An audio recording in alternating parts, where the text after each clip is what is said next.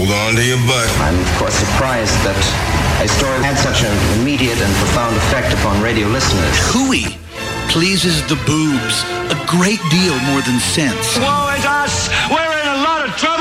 In politics, man must learn to rise above principle. What the hell are we doing here? We are behaving the way a superpower ought to behave. Well, our behavior has produced some crappy results. What we're witnessing now is the failure of the state. It is a death struggle for our republic.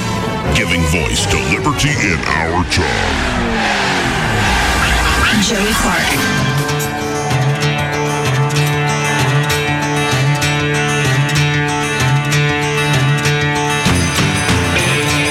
Welcome to it. You're listening to the Joey Clark Radio Hour. The album of the day. Just picked this up this weekend over at the record shop. The Captain and Me, Doobie Brothers. The song is Clear as the Driven Snow. And this takes me back to riding around with my dad. His arm out the window. He's got a weird tan if you ever check out his left arm because he's done so much driving with his arm out the window. Listening to the Doobie Brothers always takes me back to uh, hanging out with a good old dad. But enough about that. I've, as you probably can tell, listening to the show over the last few months, I don't always talk about politics, and even when I do, I talk about it in a bit of a surly manner, like I'm a big curmudgeon, because I'm a bit burnt out on politics. Um, but my heart is still with liberty, whatever that means. Uh, I have somebody on the show tonight over the phone to talk about this, talk about what's in the news. Oh, by the way, Democrats and Republicans still don't like one another. Is that still going on? Yeah, that's still going on. Okay. But on the phone with me is Rachel Mills. Rachel, how are you this evening? I am okay, Joey. It is rainy over here in Raleigh, so we are just sort of a little bit down in the dumps, but we're looking forward to spring, and it's coming. Spring is coming. Well, and whenever it rains around here, maybe it's the old hippie of me. I put on Jimi Hendrix, "Rainy Day, Dream Away, Let the Sun Take a Holiday." Uh, it, yeah, it. We've we've been getting the rain here. I mean, I don't think our our weather's that uh, different than North Carolina. Maybe a little bit, but uh, enough about the weather. I didn't really, I didn't really know how to introduce you because I think I first uh, saw you uh, when I first got going with uh, Liberty.me and all the podcasts they were throwing up there, and you were doing Liberty After Dark. Uh, you now have a new podcast, Rachel for President, and I mean you've been around the political space for years now. Um, so just kind Yeah. of getting to know you, uh, like if you give your elevator elevator pitch, what would you be all about politically? Well, um, I'm a natural libertarian. I've always been a libertarian ever since I was 12 years old and looked around the world and and just started observing things. I was like, you know what? um, government doesn't make a lot of things better, but at the same time, you know, I guess you know maybe we need a little bit of government for you know a few basic things, but you know past that they they tend to, to screw up a lot. So um, yeah, um, my I guess my claim to fame really would be the five years that I spent on Capitol Hill working for Congressman Ron Paul. Um, from 2007 through 2013 when he retired. And I was his communications director, his press secretary on Capitol Hill. I was in the congressional office, not the campaign. Those are two separate offices. Right. So, but I was in, involved in politics long before that. My my entree into politics was something called the Lady of Liberty, Ladies of Liberty calendar. Hmm. I don't know. You might not have even heard that. No, I've- before your time. I probably would have seen it and remembered it, but it was a calendar. It was a pinup calendar, and this was back in 2002 uh, when I first became politically involved. I was tapped on the shoulder to run for office at, at the state at the state level, and I was like, okay, how does this work? And they're like, well, you you sign up, you pay a filing fee, you fill out some forms, and off you go. I'm like, well, where does the money come from? And they're like, well, you got to raise that. I'm like, well, I don't really know how to do that, Right. but uh, what I can do, I think, is I can put together a fundraiser of sorts. And one of the problems at the time was that there wasn't a lot of very visible females in libertarian politics. But when I went to meetings, I saw them all around me, and I'm like, well, I see a lot of ladies of liberty, so I'm going to put us all together in a calendar. and it actually turned out really cute, and it actually garnered national attention. Wow. It actually got me an interview on the O'Reilly Factor, which is the show that used to be on. If you know, Oh yeah. Some people Papa have heard of it, yeah. Oh yeah. and also uh, Crossfire on CNN Yeah. with Tucker Carlson and um, I don't know some other people. Uh, but yeah, so I've I've been in politics a long time, What- and So, and I'm, I think I, I just did a search on this. Uh, Ladies of Liberty 2003. Yeah, I'm, yeah, that might be it. Yeah, I'm seeing some of the photos. That's cool. Really cool. Um, like I, I, I have never been as involved as just from the little bit you told us there. I haven't been as involved as you. I've mostly sat back on my perch in the radio studio and bloviated. Uh, but that's a good place to be, though. yeah, I I mean, I don't have to make any commitments. I'm not responsible for all the crazy things politicians do. I'm kind of, I mean, some might say it's the cowardly way. Get in the arena. Who are you to criticize? At least, but you know, I. I don't have to uh, get into the gladiator arena to know this blood sport is. There's something a little bit off about it, but I'm. You know, I don't want to be Yeah. completely cynical about politics because I'd imagine working for Dr. Paul, Congressman Paul, uh, was great work. Um, and I have to ask this first, though. That thing you said about there aren't many women in the liberty space and the libertarian movement, and yet you kept finding women all around. Where do you think that comes from? Is it in fact true there aren't many women, or is it just something, a stigma that's out there surrounding libertarianism? I think there's probably something to it statistically. Yeah. Um, uh, I mean, there's just there's no denying that the liberty space is, is sort of dominated by men, but you can't make the case that there are no women. And I I sort of I subscribe to the ladies' night philosophy, which is if if you, if, if you give the ladies a free drink, the, the men will come too.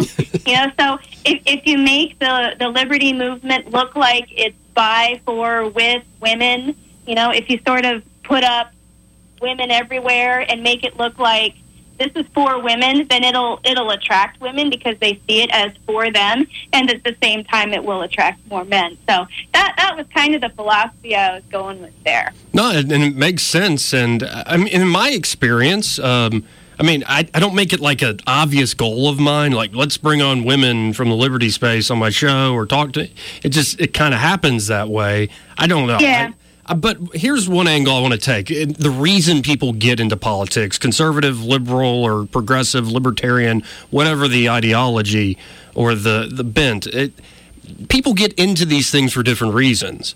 And I worry sometimes, say, when you show up to a conference or a, a get together of some sort, people aren't there just to talk shop and talk politics. They're looking to meet people, they're trying to expand their friend group. And this can, I don't know, what is It's your. got an agenda. Yeah, what is your experience in doing? I'd imagine you've been to so many events, and uh, and I think you told me a few days ago that you're a bit burnt out in some ways on politics, like myself. Maybe Oh, yeah. what are the causes of that? It can't just be Dr. Paul retiring.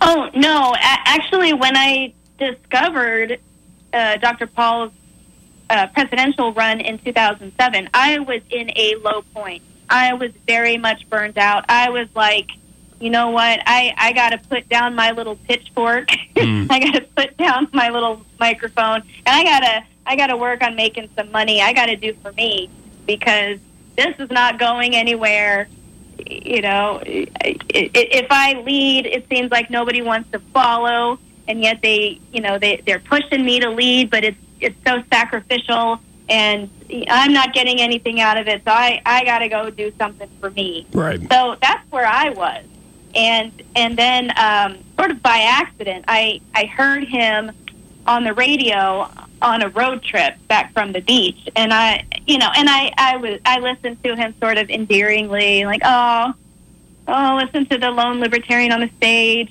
Yeah, he's really so smart, and what he says really resonates. But I know better. I know that it doesn't resonate with anybody else in a larger audience, and certainly not with the media, and certainly not with the, you know, establishment parties. And this is going to be short lived. And then I got home and I looked on the computer and I saw that he was blowing up the the polls, like the opinion polls, who won the debate, and it was Ron Paul. Mm.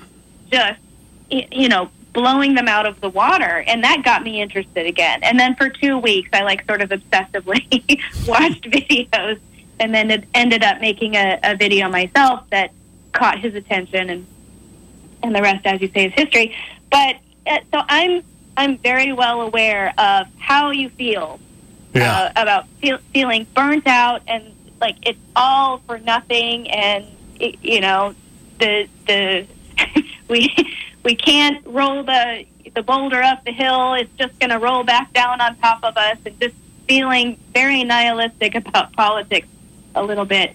Um, but just you know take heart little camper. It'll come back around. You know just take a break if you need to. Think about other things and and let somebody else shoulder the load for a while because you know we we need you. We need all of the voices. But it's okay if you need to step back and just and take a breather Well, I've, I appreciate that. Uh, I really do because I what I've decided to do is uh, I can still rail against it.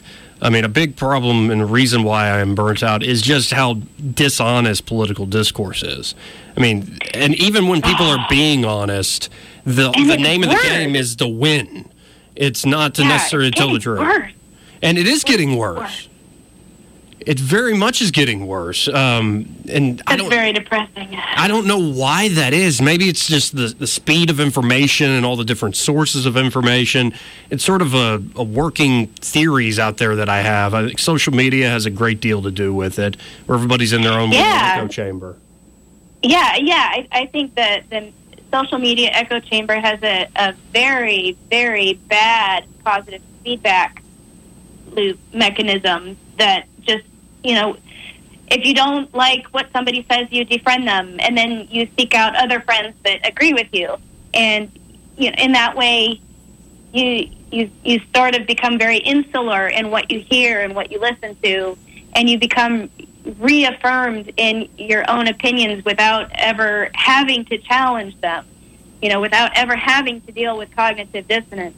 Um, so, Well, and the tone Yeah. of when you're online and you're not having to look at somebody face to face in person.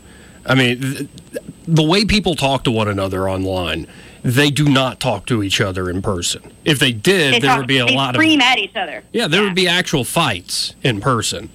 Um, if, if people spoke that way to one another, it, it's.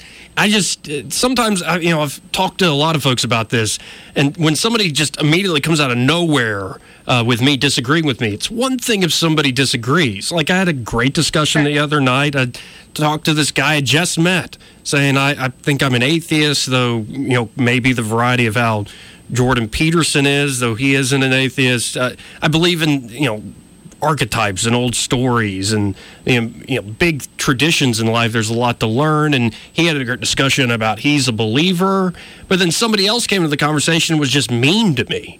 Like, oh, th- because you don't pray to God, this is probably why you're a boring person. Like, just attacking. And I, I let her have the moment, but it, No, that's not cool. but I kind of had this thought in my head, and I've seen it in political discussions, whatever type of discussion. It's like when somebody starts attacking me, I wonder, like, what's going on in their mind? What what is their experience? Like, they're not just attacking me. There's something else. There's some baggage. It is not personal. Yeah, I mean, you have that right. Yeah, if, if they're reacting visceral, viscerally like that, it's not about you. It's about them. But still, what happened to people sort of moderating their reactions to people? I mean, you're right. It's it's, it's like you know this barrier of the keyboard and the and the computer screen emboldens people to be rude. Well, and yet there always in the libertarian space seems to be a lot of drama. Um, and my working theory, let's see if you agree with this, is that actually the libertarian groups are not that different than any other group. They're just smaller. That's not. Yeah, So the problems are more amplified. yeah. In any organization, any church group, any school, any political party, there is going to be drama, and it's not going to be too different from what we're experiencing in the liberty circles. Um, I, I took organizational behavior at the business school at UNC, and it taught me so much about how people interact and groups, how groups behave. And I mean, you'll you'll see these patterns anywhere you go. So we're not that special, but I, I read a quote from Henry Kissinger, who was a university professor that I, I just love because it sums up libertarian politics. He was talking about university politics where he hmm. taught. He said, the reason that university politics is so vicious is because the stakes are so small. and I'm like, that's, that's libertarian. Yes. We're fighting so viciously over basically nothing. Right. We have no power. My what you said there makes so much sense to me. It's not necessarily a libertarian example. The first campaign I ever worked on, and I think it was kind of my last, was a local school board campaign. And when I went to a board meeting, I'm like, wait, these are the adults running things, and they're fighting over what? Uh, it, you just give people a little bit of power, and it corrupts. It's amazing. But see, the the opposite. Like I was looking for the opposite. You know, when the stakes are actually big, when when you're in in the halls of power, when you're in Congress, and I was there. So like I, I I sort of measured this against you know when the stakes are big, are people more polite? And I think it's true. Uh, I I noticed. I mean, I was surprised coming from out in the grassroots to go to Washington D.C. and oh my goodness, are people gonna are the, the different congressmen are they gonna come to fisticuffs Right. in the cafeteria? I was like so excited to see what is what is it all like. But no, they're they're actually quite polite to each other um, because the stakes are high. So I mean, life is weird that way. Yeah, and I think uh, Remy from uh, often his stuff gets posted on Reason. Uh, dot com. Oh, he's awesome. I love him. He's so funny, and he had one about the, you just want people to die, and he looks across and goes, "You just want people to die." Dinner later? Yeah, all right. And it, I think, they do that for the camera, though. yep. Behind the scenes, they're very nice. And that makes complete sense to me. It's kind of like your, your peop, it's bad faith. And by bad faith, I mean people play these roles because they think society is what they want.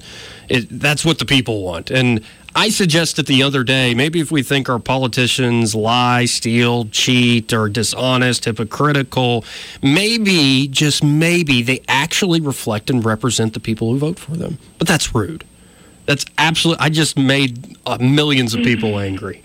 Um, I mean, there's something to be said for the idea that we get the leaders that we deserve. Mm. yes. Uh, but on the other, I mean, there's more to it, though. I mean, is. that's not entirely fair because the way the establishment is set up, the way the political wheels are sort of, you know, the way they grind and how they're just set in a course. You know, they're in like ruts, like a like a like a wagon trail. You know, we're just sort of stuck in a rut. Yeah. the, the way our politics are. It, it's kind of difficult to change. Like it, it's difficult to get an incumbent voted out of office. It's very difficult to primary somebody who's who's an incumbent. You know, so um, yeah, it, it's very frustrating because you know, on the one hand, it, it, if everybody paid attention, if everybody woke up and they really voted for you know someone who deserved the power, who would treat it with respect and and be a good steward of that power, then yeah, we would have different leaders.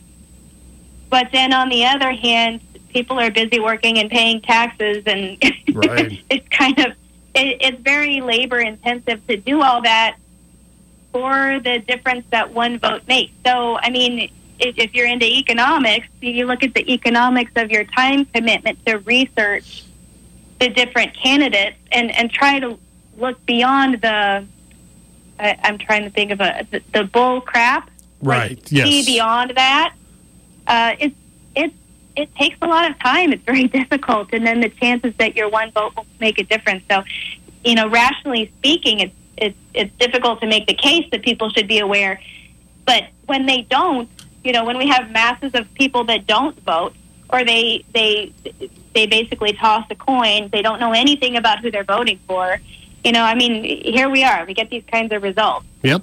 And I mean, And- and your vote, even if you are the most informed person, or you dedicate yourself to it, and you're always studying, giving your opinion, figuring out what's going on, your vote on election day counts just as much as the person says, "I'm voting for Hillary because it's the same name as my cat." And like, I mean, it- Yeah. it's just as valid, just as Or valid, I'm going to vote for all of the women just because I think more women should be in power. right? You know, basically random. Well, I, I mean, I say let's give when that. I the was old- young, I voted like that. Well, let's give that the old college try, is what I have been saying for the last few years. Let women run things, and then we'll really test to see if power actually corrupts everybody and not just men, just to prove the point. I'm willing to go through um, hell if that happens. Yeah, I I mean, when I was naive, I I, I, I thought one way, and then and then I, I looked at Nancy Pelosi, Oh, my. and I'm like, never mind. that's a bad that's a bad litmus test. Now, I'm, I'm interested in uh, is there a story that you love to tell from your time working for Congressman Paul? You said you were his press secretary? yeah, I was his press press secretary, so I was his media gatekeeper of sorts. Um, not of sorts. I, I was his gatekeeper in in the congressional office, and so uh, oh, I got to. He he was pretty popular at the time. So I got to talk to some celebrities, and um, well, I mean, mostly I I just I got to spend a lot of quality time with him and see him in action day to day, and and that was awesome. Um, he he is exactly who you think he is. Hmm. He's he's just a nice nice guy who um, ha- has has seen a lot of frustrating things and manages to keep his cool somehow. Oh, I, I But- believe it. I think I heard one story where fellow congressmen were coming up to him saying, How do you raise money like you do? And it's like, Well, advocate the positions I advocate. Uh, yeah, Like uh, yeah, have some principles Right. for one. But I mean that just that doesn't work. You know, there's there's been people that have been principled that come and go, and you know stars don't align for them like they did for Dr. Paul. Well, when I first Um, saw Ron Paul, I think it was in 08, uh, I have to admit to you, Rachel, that I, and this goes into how there are so many things involved in politics. There's principle, there's having the facts, there's, I mean, general wisdom, just judging who you want to take money from, who you want to put on your campaign staff, in your uh, legislative Yeah. office, all these things. But I was not hooked by Ron Paul in 08.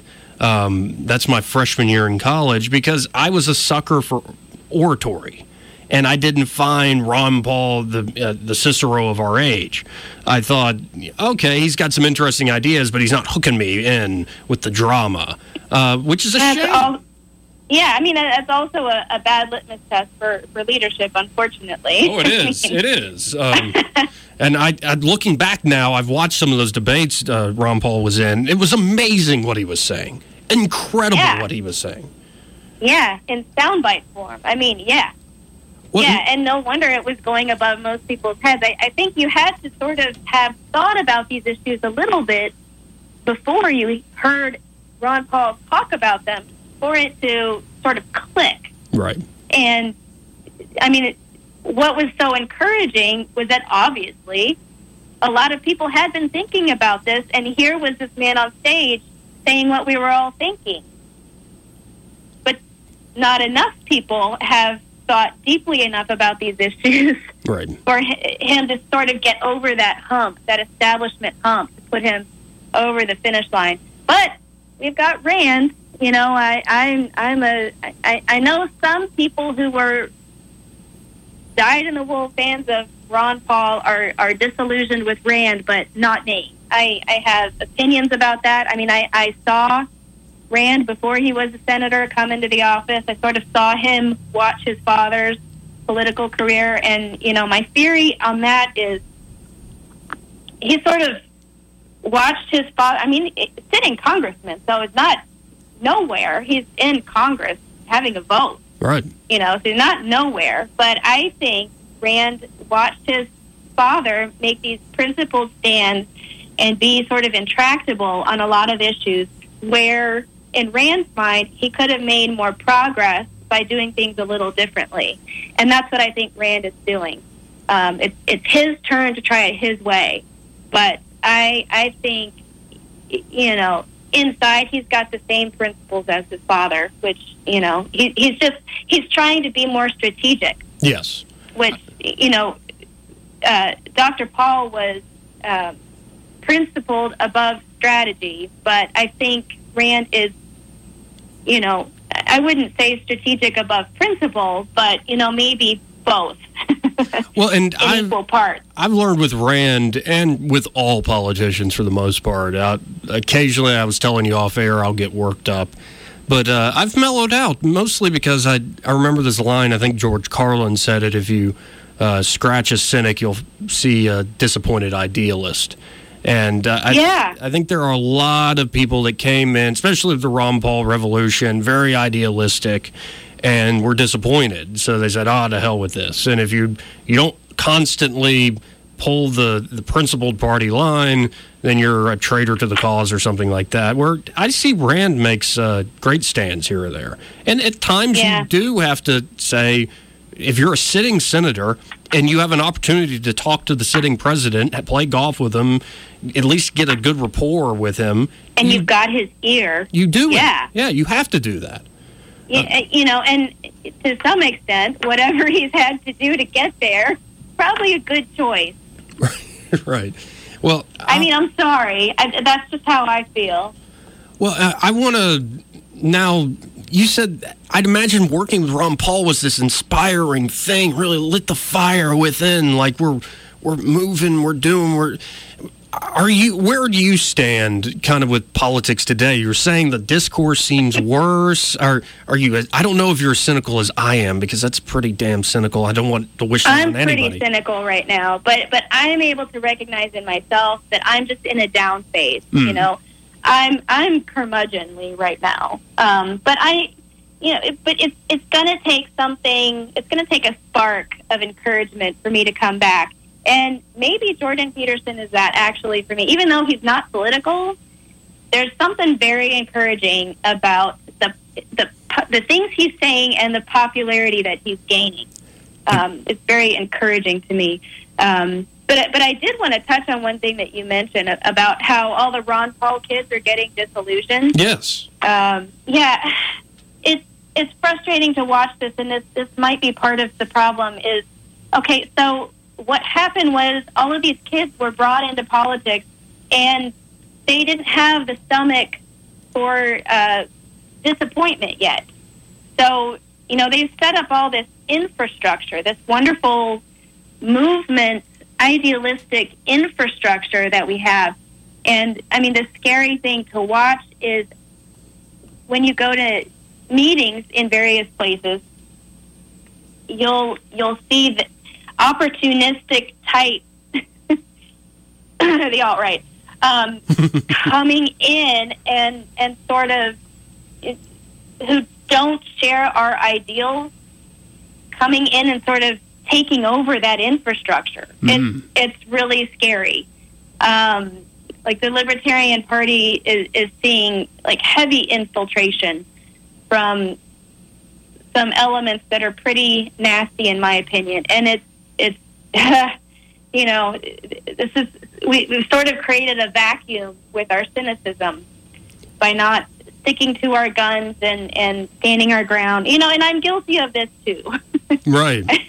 um, you know, this this is the problem that we have to defend against. Is there's some people without the numbers and the enthusiasm to set up what we've set up themselves. So they're coming over and they're taking over like our organization, um, is Right. bad, Well, and I and they're they're giving us a bad name. Well, I haven't seen that on the ground, and I'm not as intimately familiar with maybe some of the infrastructure you're talking about Uh, it's, it's certainly not as much as you would be, but I kind of looking at it from my uh, curmudgeonly perch here on radio. I, I sort of saw this coming. Um, I wrote a piece. The, the time is playing tricks on me, Rachel. It had to be a year ago, maybe two years ago. Uh, but I think Fee titled it uh, Playing Politics Can Be Fun Until It Unleashes Hell.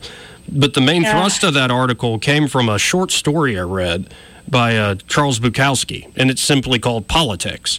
And it starts off with saying, When I was at City College in LA, I decided I wanted to pretend to be a Nazi. Where, I mean, so essentially there's this degenerate drunk, even in college. He starts pretending to be a Nazi because it got a rise out of people. He'd take a swig of wine from his locker, go into class and say a bunch of racist crap and Nazi stuff and get people worked up. And he got a bunch Wow. of degenerate friends who would follow him. And he thought it was Oh fun gosh. to take on these preppy kids, uh, you know, the, the good American boys and girls and shock them. It was fun. It was funny. Uh, That funny. Milo Yiannopoulos Exactly. But there's this Richard one Spencer. Oh there's a, one point in the story where he realizes he's gone too far. There's a communist speaker outside the school, and one of his acolytes walks up to him and uh, has a whole bag of actual rotten tomatoes. And the character, main character, says, "Put those away." And the guy goes, "Ah, piss! I wish they were hand grenades." And he, there's one line I can't remember it verbatim, but he realized I'd lost my followers that day, and they hadn't heard a word the speaker was saying. And I guess a lot of politics is like that. And I saw, I read that story and went, "That's the alt right." That there are a lot of people I think playing who are do just have fun and like trolling, but out of that cynicism, out of that vacuum, you get opportunists that take you down a dark path potentially. Um, and it's Yeah. it's uh it's something to worry about. But we got to hit a quick break, uh, Rachel. And I when we come Okay. When we come back, I want to hit on um, something I'm seeing happening with libertarians, but with a lot of people of all political stripes. It has something to do with Jordan Peterson. But I think people when they realize I can't necessarily change the world in the way I hope to. I can change myself. And so, on the other side of this break, we'll continue to talk about that. Again, my guest tonight, folks, is Rachel Mills. And the album of the day is The Captain and Me, Doobie Brothers, 1973. We'll be right back. Joey Clark.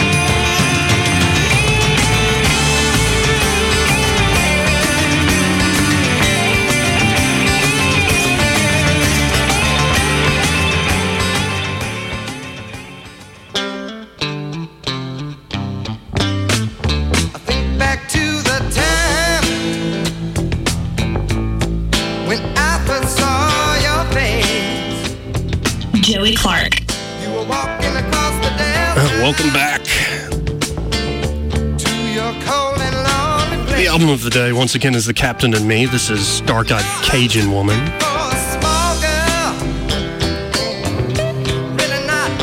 But we can't just sit here and listen to music. We're going to keep talking. My guest this evening over the phone is Rachel Mills. And where we left off, Rachel, is uh, well, this is how I approached it. I'm just speaking from my own experience. I realize I'm I'm not really interested in saving or changing the world that much, and it does seem futile in many ways, at least through politics. Uh, but I can change myself, and hopefully that will have ripple effects. Have you noticed that with, say, your your fellow political junkies? That I mean, we still watch the news and we're hip to what's going on, but it seems like there's a lot of personal betterment that's going on these days. Well, that's a good thing. I mean, maybe people are doing some inner reflection as their relationships fall apart and their lives fall apart, and they, you know, everyone's on pills for depression and anxiety. You know, Mhm. maybe maybe it's time we do a little a little soul searching and don't just you know, scream on the internet and take our meds. You know, maybe maybe we need a little bit a little bit more housekeeping, so to speak, of our own lives. You know, in in order to make the world a better place. So yeah, yeah. I mean, I I since listening to Jordan Peterson, I've cleaned up my room. I've tried to become more organized. Um, I it's not perfect. Oh, right. but yeah, one of his rules is set your house in perfect order before you criticize the world. And I'm like, oh my goodness, well, I, I got to do some cleaning you know, really fast because I got some things to say. Well, and it's about taking responsibility for life. Now, uh, I'm guessing, I think your mother, like, I mean, you've taken responsibility a lot more than I have in my own life. I'll put it that way. I'm just guessing here, just getting to know you. Uh, but for Well- me, it, it has been, um, well, I've been doing yoga because it's awesome and it works. huh. Get, and Well, and you're younger. You you are in a different place in life than me. Um, so yeah, that's you're you're you'll get there. Yeah, I'll, I'll, I'll get there. But taking responsibility, I think, is a a huge thing, and I, it's always when you hear that, it's sort of that stern, lecturing father figure comes to mind. But uh, I think it's incredibly important that. Uh, I was having a conversation the other night with my good friend 84, uh, Clay Sharp, who comes on the show often. And we were thinking about the memories that stick with us. And the ones that stick with us the most are pain and suffering. Like if you, it could be something as simple as when you're a little kid and you hit your head on something. Like I cut open my finger with an apple slicer when I was five. I remember that vividly. But the other one that really sticks with you is when you took responsibility for something, whether you succeeded or failed or however you want to measure it. Those are the memories that always seem to come back. And it seems to me that it, this philosophy, if you will, just a basic self help guide, resonates so well uh, with the philosophy of liberty. And in fact, I think Ron Yeah. Paul himself talked about taking responsibility very often. Yeah, often that seemed to be drowned out in the whole liber- liberty movement, the whole focus on politics. We focus on small government, but then, you know, the flip side of that is personal responsibility. And sometimes we forget that part. you know, we, we talk about drugs and drug legalization um, to, to the point where it almost sounds like we're advocate, advocating for drug use, but we're not. You know, um, that that's not the point. The point is we need the government to step back and let us sort a few things out for our own and treat us like grown ups. You know, um, the the government does not need to make a policy for everything, and whenever a problem arises, we need to really steady our hand and our calls for government to fix things and and formulate some policy, and from that formulate a slew of laws that will put people in prison and probably have the opposite effect. I mean, you look at the shooting in Parkland, Mm. and and you look at the um, the, the policy towards teenage delinquency that that police department had. Um, it, it, it, it's mind-boggling. Have Have you read about this? Yeah, where it was essentially they were going for grant money, and instead of actually having reduced uh, instances of Yeah. crime or discipline, they just papered over it. Yeah, so so you look at the the intention behind that federal policy was to reduce the the school to prison pipeline, which is a, a good enough eh, motivation. That you know that's all well and good, but then the only hammer that they have, the only tool they have, is money. So then what they and and then the only feedback they have is statistics. So they they give grant money to people with better statistics. You know, so the police department seeing ah, well, we we need to show them that we have a smaller number of kids that we're arresting, so that we can get this grant money. And what it turns into is the federal government is paying them not to punish crime Right. when it's committed by by juveniles and you know teenagers. So I mean, you can see how the the intention is one thing, but the policy and it, it affects it has the opposite effect. You know, so you, you end up with kids that behave badly and shoot 17 of their classmates and teachers. You know, and that's not a good outcome. So, you know, and, and Jordan Peterson talks a lot about a, a lot about parenting and you know discipline, which is an ancient concept that I, I think a few generations have sort of forgotten about. And so what we have, especially, I mean, not especially, but, you know, in our liberty circles, we, we have a lot of unschoolers. And I don't Hmm. agree with that, you know, it, because, and, and even homeschooling, um, it, it can be a good thing. You, you, you just you have this idea that oh, I'm going to pull my kids out of school? Question mark? Question mark? Question mark? Win the national spelling bee. you know, it does. um, it, it doesn't happen that way, and and and um, someone who is sort of known in in the homeschool community admitted to me that a lot of people, for a lot of people, it's it's just a lot of work to get your kids ready in the morning and then tackle their homework at night. You know, it's just easier not to send them to school sometimes. Um, so we, we just we have a lot of hands off parenting with peaceful parenting and unschooling on all of that. But even before that, you know, a lot, a lot of the parenting techniques that, that you and I grew up with were, you know, even more hands off than what Jordan Peterson advocates. So, um, and and I, I think that's created a, a big thirst for sort of the, the heavy handed clean your room, look after yourself, Bucko. You know that Right. that kind of message. There's a thirst for that because they haven't gotten that from from their parents. Well, it, it resonated with it resonates with me, and it resonated with me so much when I first heard Jordan Peterson because it was kind of something I've been uh, kicking around in my mind for a while.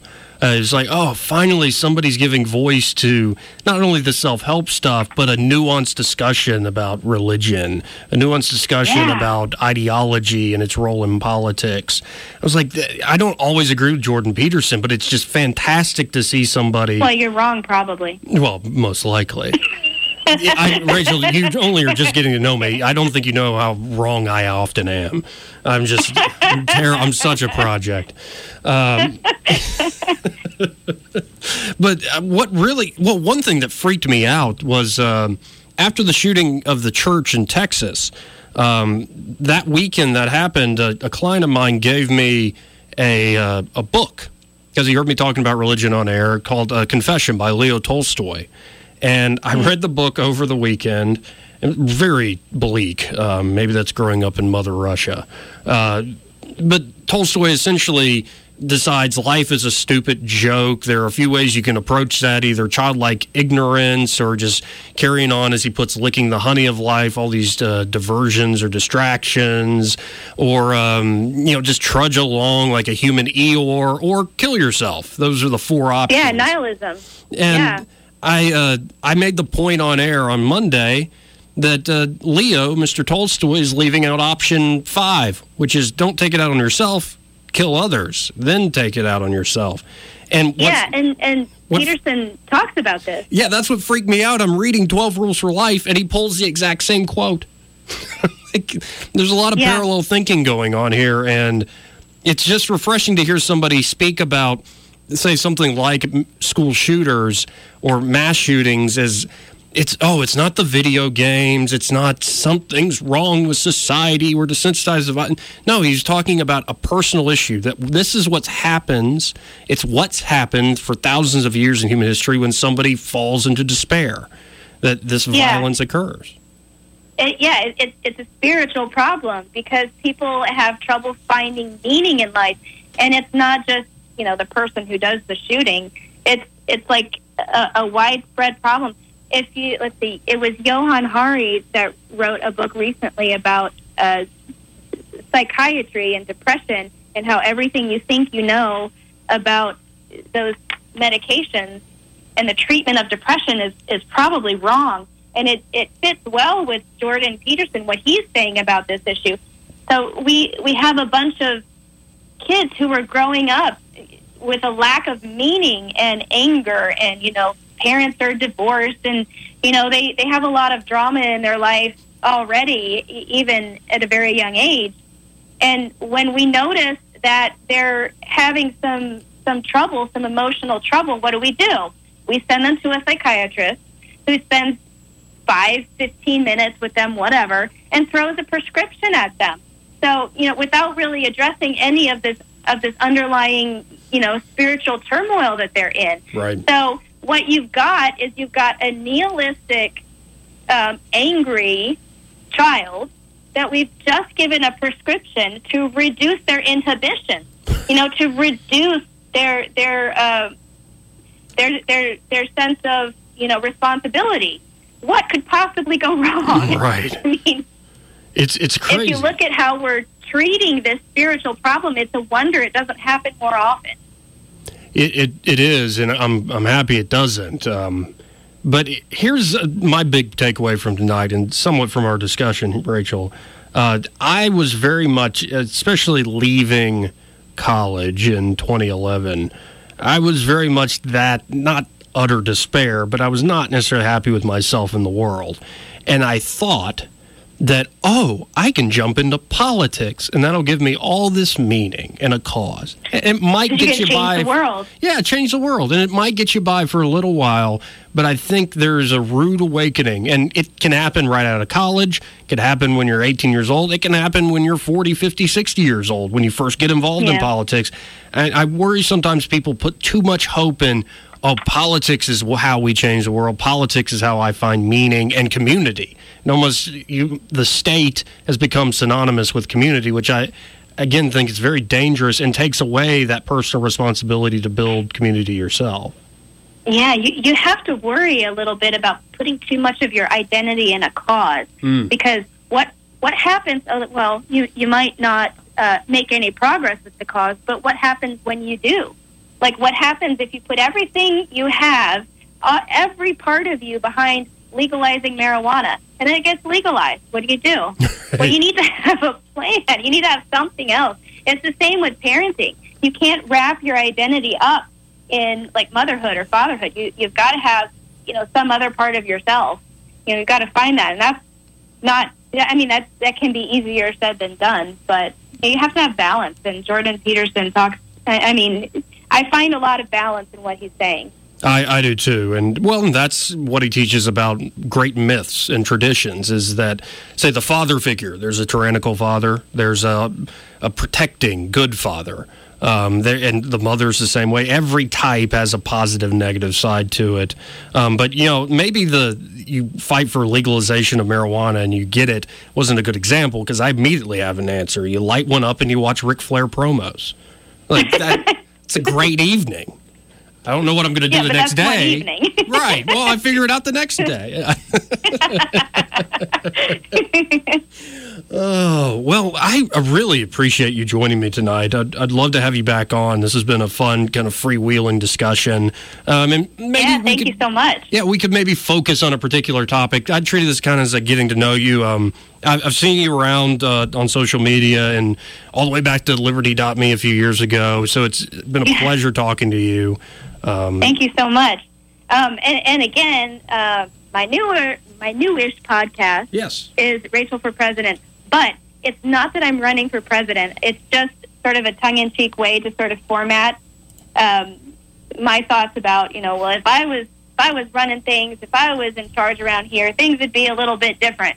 So, and it, it's it's just my tongue-in-cheek way of of saying those things. I assume so, or else I was going to think you're a little crazy. You're not going to. don't do that to yourself. Job, do not write me in. yeah, don't do that to her. That would be a terrible, terrible torture. Well, uh, Rachel, Worst uh, job in the world. yes. Well, I, I hope you have a good night and uh, closing out the show here. So, Thank you. thank you again, folks. That was Rachel Mills. Check out our podcast, Rachel for President, and join me again tomorrow night. I'll talk to you all then. Ta ta. Joey.